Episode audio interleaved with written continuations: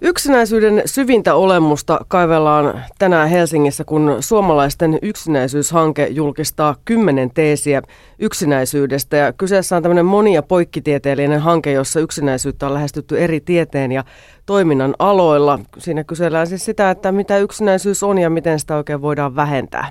Hankkeen tuloksia on koottu myös radiodokumenteiksi ja niitäkin aletaan kuulla sitten Yle Radio 1 tänään. Radiodokumenttisarjan ohjauksesta ja toteutuksesta on vastannut Katarina Blomqvist ja lisäksi vieraana on sitten tutkija Anna-Reetta Rönkä. Tervetuloa. Kiitos. Kiitos.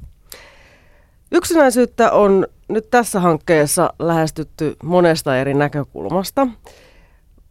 Voiko vetää mitään semmoisia yleisiä johtopäätöksiä siitä, että mitä suomalainen yksinäisyys on?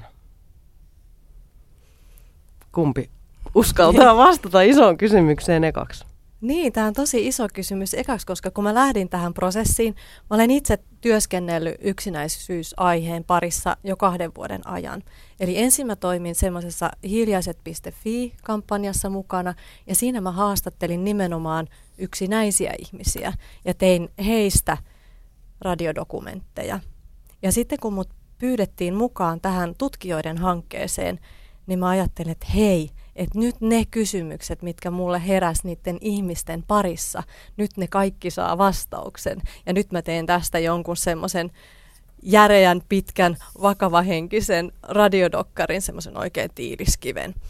Mutta että kun mä tutustuin siihen aiheeseen, niin hyvin nopeasti kävi ilmi, että yksinäisyyttä tutkitaan monen tieteenalan kautta, monesta näkökulmasta. Niin sen takia sellaisen yhtenäisen järkälleen tekeminen ei tuntunut ollenkaan perustelulta, vaan tuntui hyvältä tehdä dokumenttisarja, jossa valotetaan sitä samaa ilmiötä eri tieteenalojen kautta, erilaisten tutkimusmenetelmien kautta.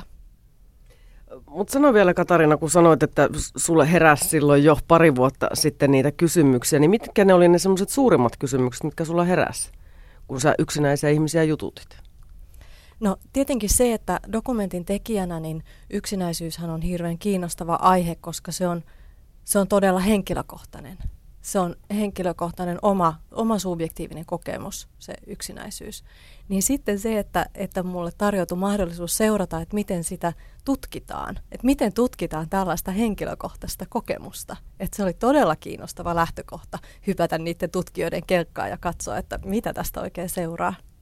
No, Anna-Reetta Rönkä, sinä olet tutkija. Miten olet tutkinut erityisesti nuorten yksinäisyyttä? Joo, eli mä oon tuolla viimeistelen mun väitöskirjaa Oulun yliopistossa ja mun tutkimus on monitieteinen ja monimenetelmällinen.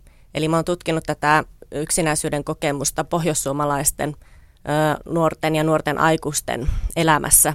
Heidän elämässään lapsuudesta nuoreen aikuisuuteen. Ja tässä on tämmöinen iso kohorttitutkimusaineisto, Pohjois-Suomen syntymäkohorttitutkimus 1986, ja se sisältää kyselylomakkeita, ja nuorena heiltä on kysytty tästä yksinäisyydestä tämmöisellä lomakkeella. Ja sitten mä oon haastatellut myöskin henkilöitä, jotka silloin nuorena ilmoitti olevansa erittäin yksinäisiä, niin nyt sitten kun he oli vajaa 30-vuotiaita, 27-28-vuotiaita. Ja näiden sitten tämmöisten määrällisten ja laadullisten menetelmien kautta alkoi muotoutua semmoinen kuva, minkälainen se yksinäisyys sitten heidän kokemana on. Kerro vähän tarkemmin. Joo, ja ylipäätään yleisesti ottaen, niin kun kaiken laittaa yhteen, niin se on negatiivinen heidän kohdallaan. Se ei ole valittu. Eli siinä yksinäisyydessä on kyse siitä, että se on eri asia kuin yksin oleminen, joka voi olla sellainen, että joskus haluan olla yksin, mutta heidän kokemanaan niin siihen liittyy aika tuskallisiakin tunteita, syitä ja seurauksia. Ja siinä oli kyseessä se, että niin ei ole mahdollisuutta olla joskus jonkun kanssa ja toisena päivänä taas sitten olla yksin. Eli siinä on niin kuin siihen yksinäisyyteen se tämmöinen, että se niin kuin blokkaa mahdollisuuksia pois. Ja sitten se oli myöskin hyvin moniulotteinen, eli siihen liittyy tämmöiset henkilöön liittyvät subjektiiviset asiat, että syyttää itseäänkin siitä, kun on luonteenpiirteet tällaiset ja näin. Sitten se tietysti yksi hyvin keskeinen on se läheisten merkityksellisten ihmissuhteiden puute, sitten tilannetekijät ja myöskin saattoi olla yksinäinen erityisesti koulussa vaikka. Ja sitten kaikkeen tähän vaikutti mun tutkimustulosten perusteella myöskin niin tämmöiset laajemmat sosiaaliset normit esimerkiksi, joita kautta sitten peilattiin, koettiin, että mulla pitäisi olla tietyn tyyppisiä suhteita tai mun pitäisi olla erilainen ihminen, että en olisi yksinäinen. Niin, yksi näistä teeseistä on siis se, että ei kannattaisi vertailla. Miksi se on ihmiselle pahasta? No se välttämättä pahasta, mutta se ainakin tässä mun kohdalla niin tutkimustulosten perusteella niin se saattaa niin kuin vaikeuttaa ja syventää sitä kokemusta. Että helposti nuorilla ihmisillä ja tässä näiden haastattelujen perusteella nousi semmoinen kuva, että monella oli ehkä hiukan semmoinen heikompi itsetunto vaikka ja sitten koki niin kuin riittämättömyyttä ja koki, että pitäisi olla vaikka iso kaveriporukka ja mulla ei nyt ole, niin se syvensi sitä jo olemassa olevaakin tunnetta. Ja sitten mietin sitä, että tämä nykyinen sosiaalinen media, niin se ei varmaan helpota tilannetta, yksinäisen tilannetta, kun hän katsoo sitä, miten kavereiden kanssa bailataan ja perheen kanssa vietetään rantalomaa. Niin, se voi olla näin, ja sitten toisaalta sosiaalisen median yksinäisyyden suhteesta vähän sanotaan, että semmoinen kaksiteräinen miekka, että sitten jotkut voi sieltä kautta löytääkin sosiaalisia suhteita. Että tässä omissa haastattelussa se oli vähän niin kuin puolet ja puolet, että joillekin se kyllä selvästi vertaili siellä ja se aiheutti ainakin hetkellistä semmoista pahaa oloa. Ja toiset oli sitten sen kautta löytänyt sydänystäviä muualta vaikka maailmasta. No Anna-Reetta, Pohjois-Suomessa siis välimatkat on tosi pitkiä. Oletteko te huomannut, myös Katarina, kun olet paljon yksinäisiä tavannut eri puolilla, että onko tässä maalla yksinäisyyden kokemisessa jotain erilaista kuin kaupungissa? Tästäkin on jonkun verran puhuttu. Onko teillä mitään havaintoja tästä? Ei kovin tarkkoja havaintoja juuri tästä asiasta, mutta kyllähän se liittyy kiinteästi myös tähän teknologian muutokseen, että se maaseutu ei enää ole niin eristyksissä kuin aikaisemmin, jos ajatellaan esimerkiksi nuoria maaseudulla, että voi hyvinkin sen tietokoneen ja vaikka ihan pelien kautta löytää semmoisia omia kavereita, jotka muodostuu ihan ystäväksi. Et esimerkiksi mun oman pojan kohdalla on käynyt niin, että on ollut pelin kautta tutustuttu ja vähitellen sitten puhuttu enemmän ja enemmän. Ja sitten me tehtiin itse asiassa semmoinen jännä sokkotreffit, 2 äitiä ja 2 poikaa takaisin tapasivat.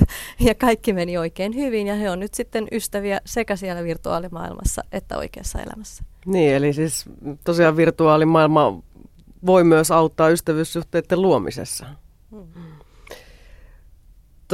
Mutta kun yksinäisyydestä puhutaan, niin aika monelle varmaan ensimmäisenä tulee mieleen ne yksinäiset vanhukset. Katson Katariinaa, joka on yksinäisiä ihmisiä paljon tavannut, niin pitääkö tämä mielikuva paikkaansa?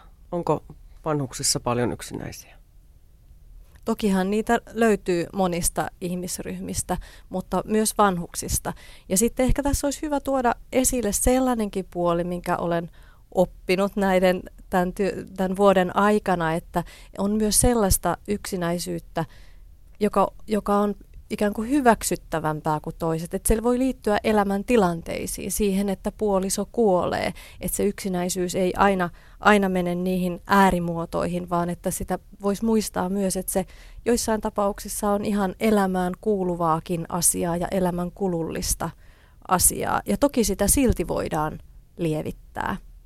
Mielenkiintoista, jos vanhusten yksinäisyydestä puhutaan, oli tämä yksi teesi, jonka tein viimeisiksi, tule siksi mikä olet, niin se äänitettiin vanhusten palvelutalossa. Ja olin siellä tutkija Jari Pirhosen kanssa. Itse asiassa vietimme siellä koko päivän. Jari kävi aina vähän lisäämässä parkkimittarin rahaa ja sitten me jatkettiin siellä. Ja se oli erittäin mielenkiintoista, kun itse en ole käynyt sellaisessa paikassa aikaisemmin ja kun oli niin hyvä opas mukana. Niin siellä tuli tällainen jännä ilmiö esiin, että monet omaisethan ajattelee, että sitten kun oma isä tai äiti pääsee sinne palvelutaloon, niin sitten ei ainakaan ole yksinäinen. Mutta että siellä on myös paljon yksinäisyyttä ja se johtuu osin siitä, että nykyään sinne palvelutaloon mentäessä ollaan jo aika huonossa kunnossa. Esimerkiksi muistisairaus voi olla tosi pitkällä edennyt, että niitä ystävyyssuhteita tai ihmissuhteita ei niin voi rakentaa enää. Eli siellä on yksinäisyyttä. Ja se varmastikin korostuu vielä sen takia, että kun ne ihmiset ovat siinä niin läsnä, mutta yhteyttä ei välttämättä saa. Niin, että yhdessä yksin iso porukka sitten. Mutta Anna-Reetta Rönkä, kun tuossa puhuit aikaisemmin näistä nuorista, jotka on kokenut siis, he on voinut kokea siis tätä yksinäisyyttä lähes siis koko ikänsä, mikä kuulostaa niin kuin tosi hurjalta, että se on eri asia, että joltain tosiaan iäkkäämmältä se puoliso sitten kuolee ja sitten alkaa se yksinäisyys, niin minkälaista haittaa näille nuorille esimerkiksi tästä yksinäisyydestä on ollut tai on? Tuossa huomattiin myös semmoinen, että se ei kaikilla tosiaan ollut alusta asti lapsuudesta nuoren aikuisuuteen vakavaa ja se saattoi vaihella siinä elämänkulussa, mutta siellä oli kyllä semmoinen porukka, kutsuttiin semmoinen niin kuin vakava yksinäisyyden kierre, joka pysyy aika semmoisella korkealla tasolla koko ajan, niin sitten mitä seurauksia myöskin katsottiin heidän elämässä, mitä he itse kertoi, mitä ajatteli olevansa yksinäisyyden seuraus ja sitten myöskin tulkinnan kautta, niin siinä oli mielenterveyteen liittyviä seurauksia, eli aika isolla osalla oli masentuneisuutta ja myöskin diagnosoitua masennusta ja sitten pahimmissa tapauksissa joillakin oli elämänkulussa ollut sitten itsetuhoisuutta ja itse tahallista vahingoittamista. Mutta sitten toisaalta seurauksena saattoi olla myös joitakin vähemmässä määrin kylläkin, mutta positiivisia esimerkiksi, että siinä oli aikaa itse tutkiskelulle ja ehkä semmoiselle pohtia että itsensä kanssa, että mistä tässä on kyse ja yrittää miettiä, mitä voisi asialle tehdä. Mutta että kyllä aika vakaviakin seurauksia monen kohdalla siinä tuntuu olevan. Niin, eikö se ole arvioitu, että joka 5.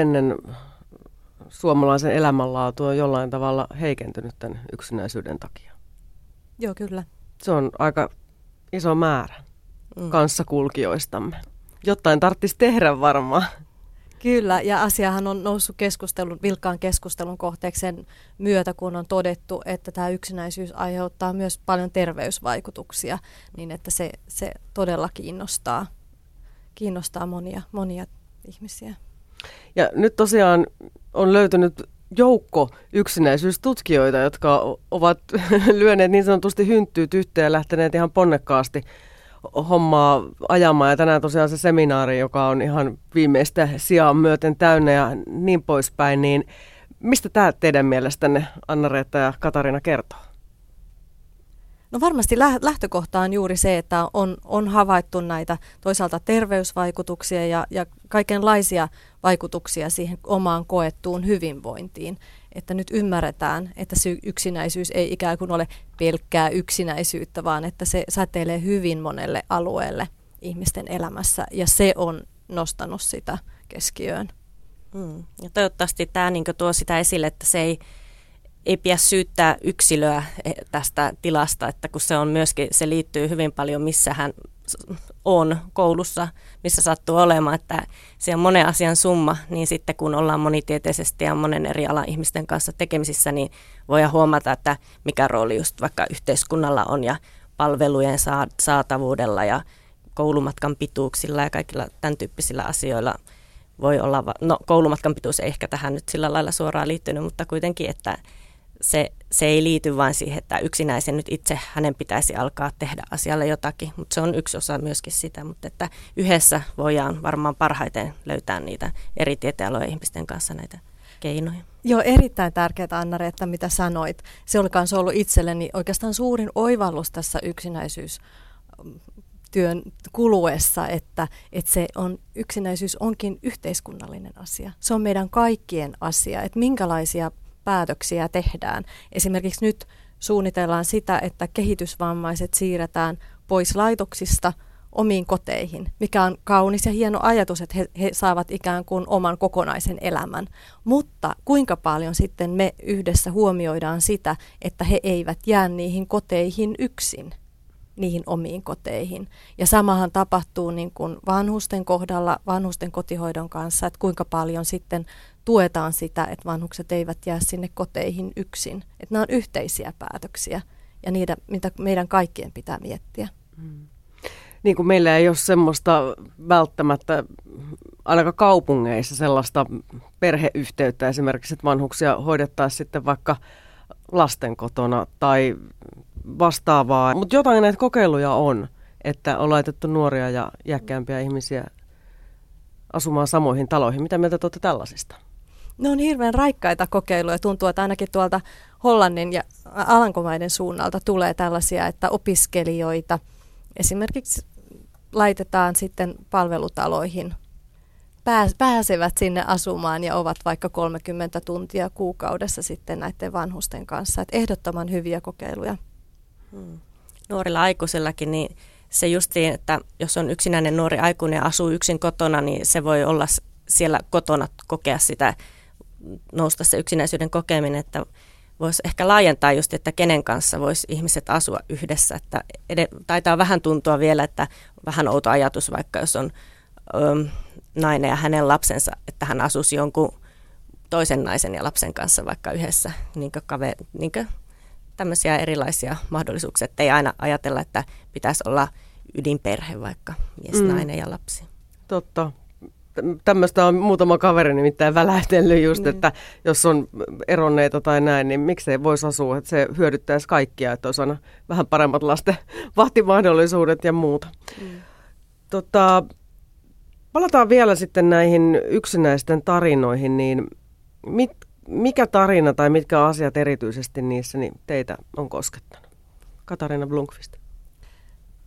Tässä hankkeessa sitten siirryttiin niistä tarinoista tutkijoihin. Ja tässä ei niissä tämän dokumenttisarjan ohjelmissa ei kuullakaan yksinäisiä, vaan kuullaan tutkijoita ja heitä. Ja on ollut hirveän hauska mennä myös aina eri tutkijan kanssa kurkistaa erilaiseen tutkimusmaailmaan.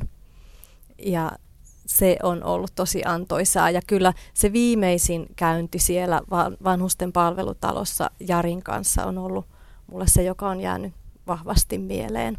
Jari myös kertoi siinä oman tarinansa siitä, kuinka pitkä tie hänellä on ollut tutkijaksi. Että hän aloitti aikanaan filosofian opinnot, mutta sitten teki paljon muita asioita, oli suntiona ja pitsanpaistajana ja opiskeli lähihoitajaksi. Ja sitten kun hän oli siellä, teki työtä lähihoitajana, niin sitten hän keksi, että nyt hän on oikeassa paikassa, mutta häntä ihmetytti siinä työssä moni asia ja opiskeli filosofian opinnot loppuun ja jatkaa nyt sitten väitöskirjatutkijana näiden vanhusten palvelutaloasumisen tutkijana. Se on hienoa aina, kun tutkijoita kritisoidaan siitä, että olette siellä vaan kammioissanne, niin hän on ainakin sitten nähnyt tämän ihan oikean työelämän ja sen tutkimuskohteensa hyvin läheltä. Kyllä, siis todella ihanasti, monelta suunnalta. Mutta Anna-Reetta, säkin olet itse aika nuori, niin sun on ollut varmaan aika helppo kuitenkin näiden nuorten kanssa sitten tehdä tutkimustyötä. Joo, kun mä käsittelin sitä nuorten dataa, niin se oli just tämmöistä numerodataa, mutta sitten tosiaan kun tein niitä haastatteluja muutama vuosi sitten, niin haastateltavat oli aika lailla samaikäisiä kuin minä. Niin siitä oli varmasti hyötyä siinä tilanteessa. Meillä oli samanlaista, plus samalta maantieteelliseltä alueelta, niin meillä oli kyllä samanlainen niin kuin se kokemus ja elämänkokemus siihen asti, ja niin kuin tuntui, että kohdattiin ihan hyvin. Ja sitten siinä kohtaa myöskin se, kysyt siitä, että miltä se, miten ne tarinat tuntui, niin ne myös kosketti kyllä siinä kohtaa sitten kovasti, että sieltä sitten joissakin huokui ehkä hiukan semmoista toivottomuutta, joka sitten meinasi itsellekin tarttua ja sieltä, että miten tässä nyt on vaikea tilanne. Että kyllä semmoista oli aika semmoisia tunteellisiakin omalta kohdalta ne kohtaamiset monesti ja kuitenkin monessakin kohtaa, kun osalla oli yksinäisyys myöskin niin kuin lieventynyt, niin siihenkin sitten pystyi iloitsemaan tavallaan siitä, että tällä hetkellä meni ihan hyvin. Haastatteluihinhan monesti saattaa valikoitua ihmiset, he itse ehdotti, tai itse ilmoittautuvat vapaaehtoisesti tulla tähän, niin oli sellaistakin, että oli aika nyt hyvä tilanne, oli niin tilaa kertoa siitä aiemmasta kokemuksesta, niin ne oli myöskin mukavia kohtaamisia. No, keskitytään hetki tähän mukavaan. Millä tavalla ihmiset sitten on yksinäisyydestään päässeet irti? Mistä he ovat löytäneet ystävän tai ystäviä? No, kuten tuossa tuli esille, niin muutama oli tosiaan aivan löytänyt sieltä netin kautta niitä ystäviä tai sitten oli päässyt johonkin avun piiriin, jossa oli sitten autettu erilaisilla keinoilla ja sitten ei ihan kauhean tarkkaan keskitytty siihen, miten he oli tavannut esimerkiksi kumppanin, että kyllä sellaiset, jotka oli aiemmin kokenut olevansa yksinäisiä, niin olivat löytäneet kumppania, olivat saaneet ystäviä ihan sattumalta tai miten nyt ihmiset, me ei ihan siihen niin pureuduttu, mutta sekin on hyvin mahdollista, että se ei ole semmoinen loppuelämän niin kuin ennuste, että jos olet jossakin kohtaa oikein yksinäinen, niin asiat saattaa kyllä siitä sitten lutviutua. Niin, mutta nuorellehan, kun kaikki asiat tulee ensimmäistä kertaa, niin nehän voi tuntua aika lopullisilta. Mm. Että kellään muulla ei ole varmaan näin. Ja kyllä, se siinä onkin, että se ei auta mitä sanoa, että kyllä se saattaa siitä sitten ajan myötä helpottua. Yläkouluaika varsinkin taitaa olla semmoinen aika loputtoman pitkät vuodet ja vaikea oli tässä munkin tutkimuksessa nimenomaan se yläkouluaika kaiken. Kaikki siinä tuntuu kasaantuvan vähän, niin kuin, mutta että jo monen kohdalla niin se siitä helpottuu. Se on mukava kuulla. Katarina Blomqvist ja Anna-Reetta Rönkä, millaisia vaikutuksia te toivoisitte, että nyt tällä päättyvällä projektilla on? 10 teesiä yksinäisyydestä. No ilman muuta näiden on tarkoitus olla keskustelun herättäjiä. Et nyt sitä keskustelua on vuoden ajan käyty tutkijoiden ja myös järjestöväen kesken. Se on ihan hyvä muistaa myös, että näissä työpajoissa on ollut myös kolmannen sektorin edustajia mukana. Eli järjestöväkeä ja itse ainakin on todella huojentunutkin siitä, kun on päässyt tutustumaan siihen kaikkeen, mitä järjestöpuolella tehdään, että Suomessa tehdään todella hyvää ja laadukasta työtä yksinäisyyden vähentämiseksi koko ajan. Siihen on olemassa niin kuin hyviä malleja ja upeita ihmisiä, jotka sitä tekee. Et se on tärkeä asia. Ja toinen asia on sitten se, että me kaikki jatkaisimme tätä keskustelua, että se on yhteinen asia. Niin kuin yksi näistä ohjelmista, teeseistä on se, että myötätunto on yksinäisyyden vastakohta. Siinä kaupunkiteologi Henrietta Grönlund käsittelee just niitä pieniä asioita, mitä me jokainen voimme toisillemme tehdä ja jotka kasvaa sitten isommiksi ja moni voi sitten rohkaistua etenemään kohti muita ihmisiä näiden pienten tekojen kautta.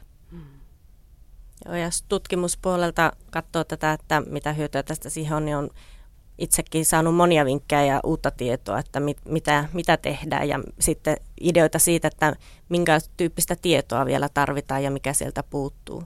Niin se on hyödyllistä kyllä ollut. Mitä puuttuu? Mitä pitää vielä tutkia?